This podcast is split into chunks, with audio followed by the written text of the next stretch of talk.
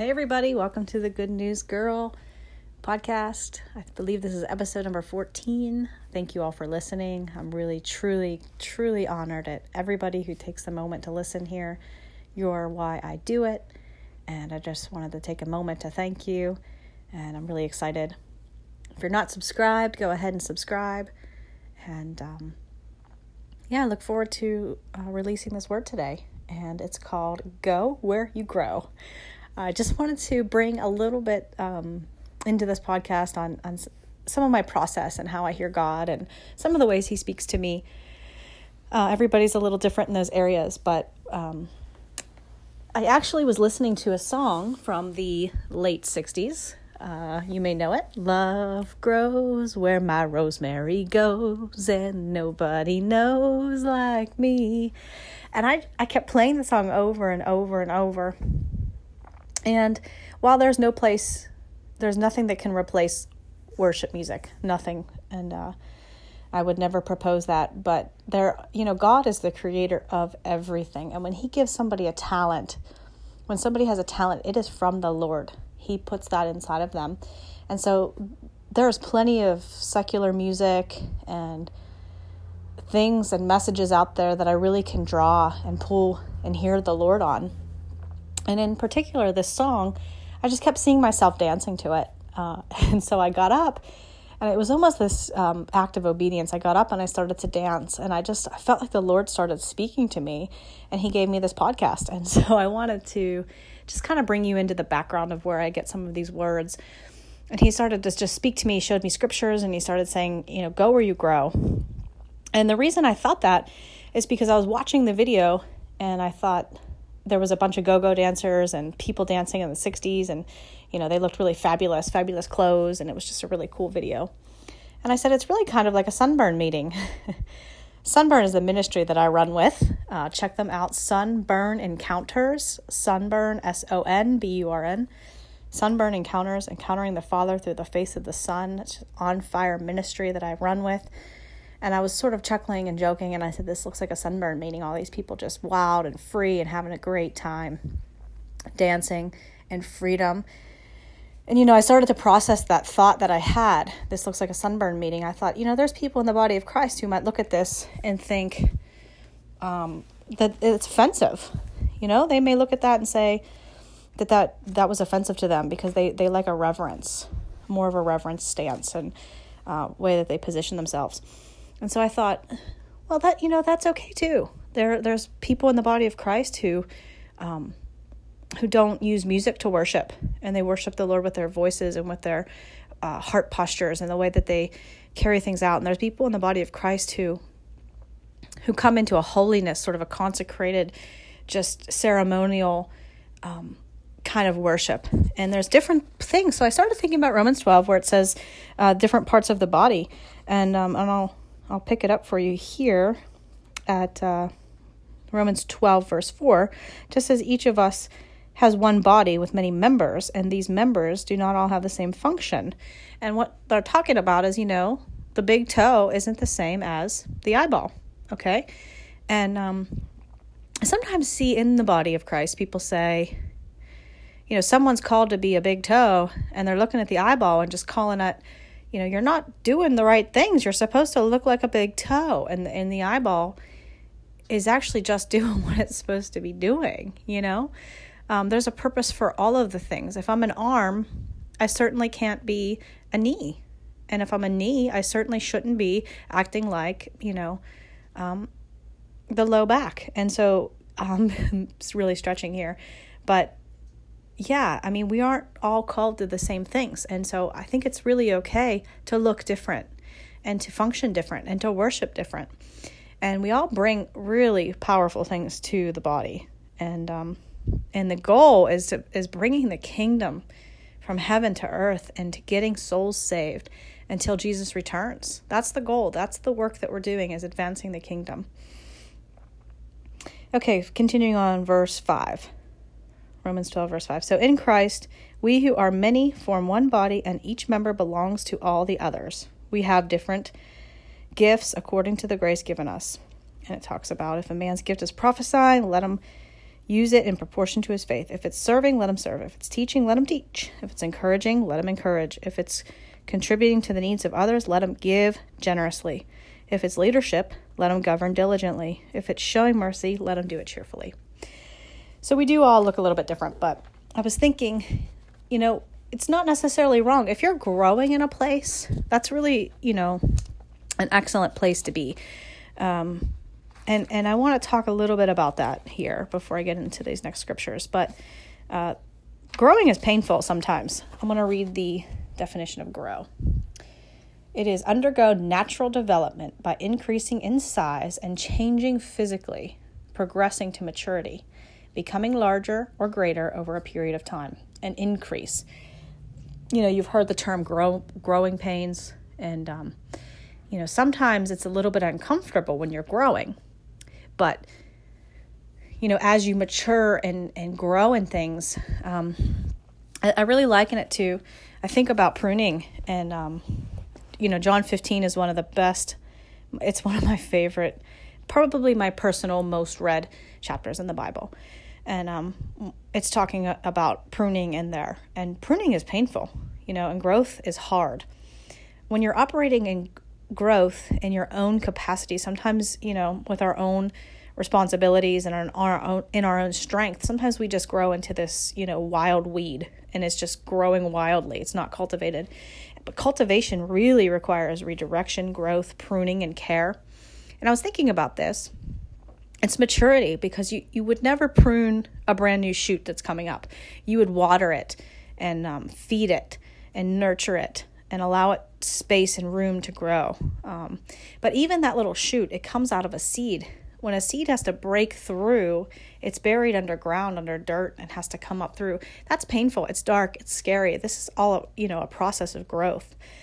Um, when we really submit ourselves into the Holy Spirit and allow Him to shape us and firm us up, um, prune us, that's when we start to get the fruit. That's the fruit that we're looking for. Okay and um, we're really looking for branches that flourish and we really want to take deep root so we want that that um, that feeding and um, watering uh, process to be really firm so that we have good deep roots um, yeah so i was just thinking about growing you know it's for the mature so it's maturing and um, and yeah so I want to talk about Matthew 13 and the parables um, here. There are in other Gospels, but I'm just in Matthew. So, starting at, um, he starts to talk, and I, I just want to read a little bit of this. A farmer went out to sow his seed, and as he was scattering the seed, some fell among the path, and the birds came and ate it up. Some fell in the rocky places where it did not have much soil. It sprang up quickly because the soil was shallow. But when the sun came, up, the plants were scorched, and they withered, because they had no root. Other seed fell among the thorns, which grew up and choked the plants. Still, other seed fell on good soil, where it produced a crop, a hundred sixty or thirty times what was sown. He who has ears, let him hear. So, um, this is just, you know, uh, thinking it is important where we are. It's important that we're growing in good soil. It's important that we're rooted and planted in the right places. Um, and uh, and I, I just think it's according to our call. I really do. Um, one of my favorite verses, I just would be remiss if I didn't mention it, is uh, thirteen eleven. The knowledge of the secrets of the kingdom of heaven have been given to you, but not to them. Whoever has will be given more, and he will have an abundance. Whoever does not have, even what he has will be taken from him. This is why I speak to them in parables. And he goes on and talks. Um, so then come down to verse 18. Matthew 13, 18. Listen to what the parable of the sower means. When anyone hears the message about the kingdom and does not understand it, the evil one comes and snatches away what was sown in his heart. This is the seed sown along the path. The one who received the seed that fell on rocky places is the man who hears the word and at once receives it with joy. But since he has no root, he lasts only a short time. When trouble or persecution comes because of the word, he quickly falls away. The one who received the seed and fell among the thorns is the man who hears the word, but the worries of his life and deceitfulness of wealth choke it, making it unfruitful. But The one who received the seed that fell on good soil is the man who hears the word and understands it. He produces a crop yielding a 160 or 30 times what was sown. Oh my goodness. so it, it really is important where we land, and um, um, it's important to cultivate that. And I really think it's go where you grow. I think it's important to find that um, this is really, you know, description of of um, things that happen to people in the world and this the way the enemy works and different things but really i'm using it in the lens look at this in the lens of finding the right soil and that's where you plant um, so okay staying in matthew 13 i want to come down to the parable of the weeds jesus told them another parable the kingdom of heaven is like a man who sowed good seed in his field. But while everyone was sleeping, his enemy came and sowed weeds among the wheat and went away. When the wheat sprouted and formed heads, the weeds also appeared. The owner's servants came to him and said, Sir, don't you sow good seed in your field? Where then did the weeds come from? An enemy did this, he replied. The servants asked him, do you want us to go and pull them up? No, he answered, because while you are pulling up the weeds, you may root up the wheat with them. Let both grow together until the harvest. At that time, I will tell the harvesters first collect the weeds and tie them in bundles to be burned, then gather the wheat and bring it into my barn. And then coming down to verse 36, he says, The parable of the weeds explained The one who sowed the good seed is the Son of Man. The field is the world, and the good seed stands for the sons of the kingdom. The weeds are the sons of the evil one, and the enemy who sows them is the devil. The harvest is the end of the age, and the harvesters are the angels. As the weeds are pulled up and burned in the fire, so it will be at the end of the age. The Son of Man will send out his angels, and they will weed out of his kingdom everything that causes sin and all who do evil. They will throw them into the fiery furnace where there will be weeping and gnashing of teeth. Then the righteous will shine like the sun in the kingdom of their Father. He who has ears, let him hear. Yeah, so even when we're in the right soil and in the right place, there are going to be weeds that come up amongst us. And instead of focusing and, and staring and looking at these weeds and saying, you know, these weeds are all around, the Lord has his eye on those weeds. He knows what the weed is and what the wheat is. He knows what good is and what isn't good. You know, he knows truth, he knows righteousness, and and um, we just our job is to continue to grow it's to be in the right soil, to be in the right place, and continue to grow. Because when the time comes, we will be sifted from the, those that are weeds. And um, I just feel like right now in this in the body of Christ, we're supposed to be working together, not um, worrying if somebody has a weed next to them or. Um, you know this is this is the lord he speaks in parables and uh, so um, how do we know that we're in the right place? I mean, people, a lot of talk is out there about false teachings and um, all these, you know, false prophets and false false teachers and um, deception and being cautious of where we are. Um, I just want to read a couple of things. So I started to think, what defines salvation? Um, one of one of the scriptures in, in Ephesians two. Uh, verse 8 says, It is by grace that you have been saved, through faith. And this, not from yourselves, is the gift of God, not by works, so that no one can boast. So we cannot boast anyway. So the first minute that you think you have it all right, you know the right thing, I mean, there is no perfect ministry, there is no perfect church. Um, we working together as the body of Christ, Christ is the perfect one. Um, so we we just need to be cautious that we don't get. We have to remain teachable, keep our hearts open, um, and that parable, you know, in Matthew really really kind of speaks to that. The um the one that grew up, you know, was able to be teachable and keep their heart open and um and I was just thinking about that. We we just have to remain um, in that that mindset and and keep keep focused on that. Look at John five twenty four. It says, I tell you the truth, whoever has my word and believes him who sent me has eternal life and will not be condemned. He has crossed over from death to life. Whoever believes in the Lord um, has eternal life. That's what it says right there. And Romans 10 9 says, just turning there, one second. I want to read it right. It says that if you confess with your mouth Jesus is Lord and believe in your heart that God raised him from the dead, you will be saved. So there, there it is. Um, I think sometimes in the body we're spending too much time pointing fingers at how people are doing things and the way that they're doing it and, and what they're doing correctly, except that you're missing the plank in your own eye. You know, the Lord says that don't point out um, a splinter in somebody else's eye when you're missing the plank in your own eye.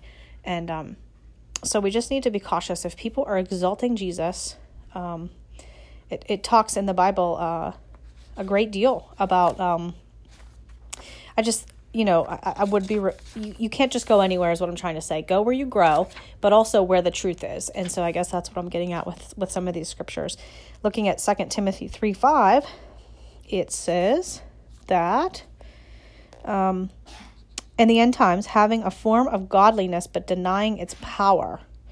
Um, it ta- it's talking about, you know, in godliness in the last days, that there will be a form of godliness. So some places demonstrate some truths, you know, but they're denying that dunamis. If you look that word up, power, in your interlinear, dunamis, that's the mighty miracle works of God. Um, and so, just as long as you're in truth and you're reading these scriptures and you know what's right, um, go where you grow. Um, I want to skip, I want to take a look at Hebrews 13 8.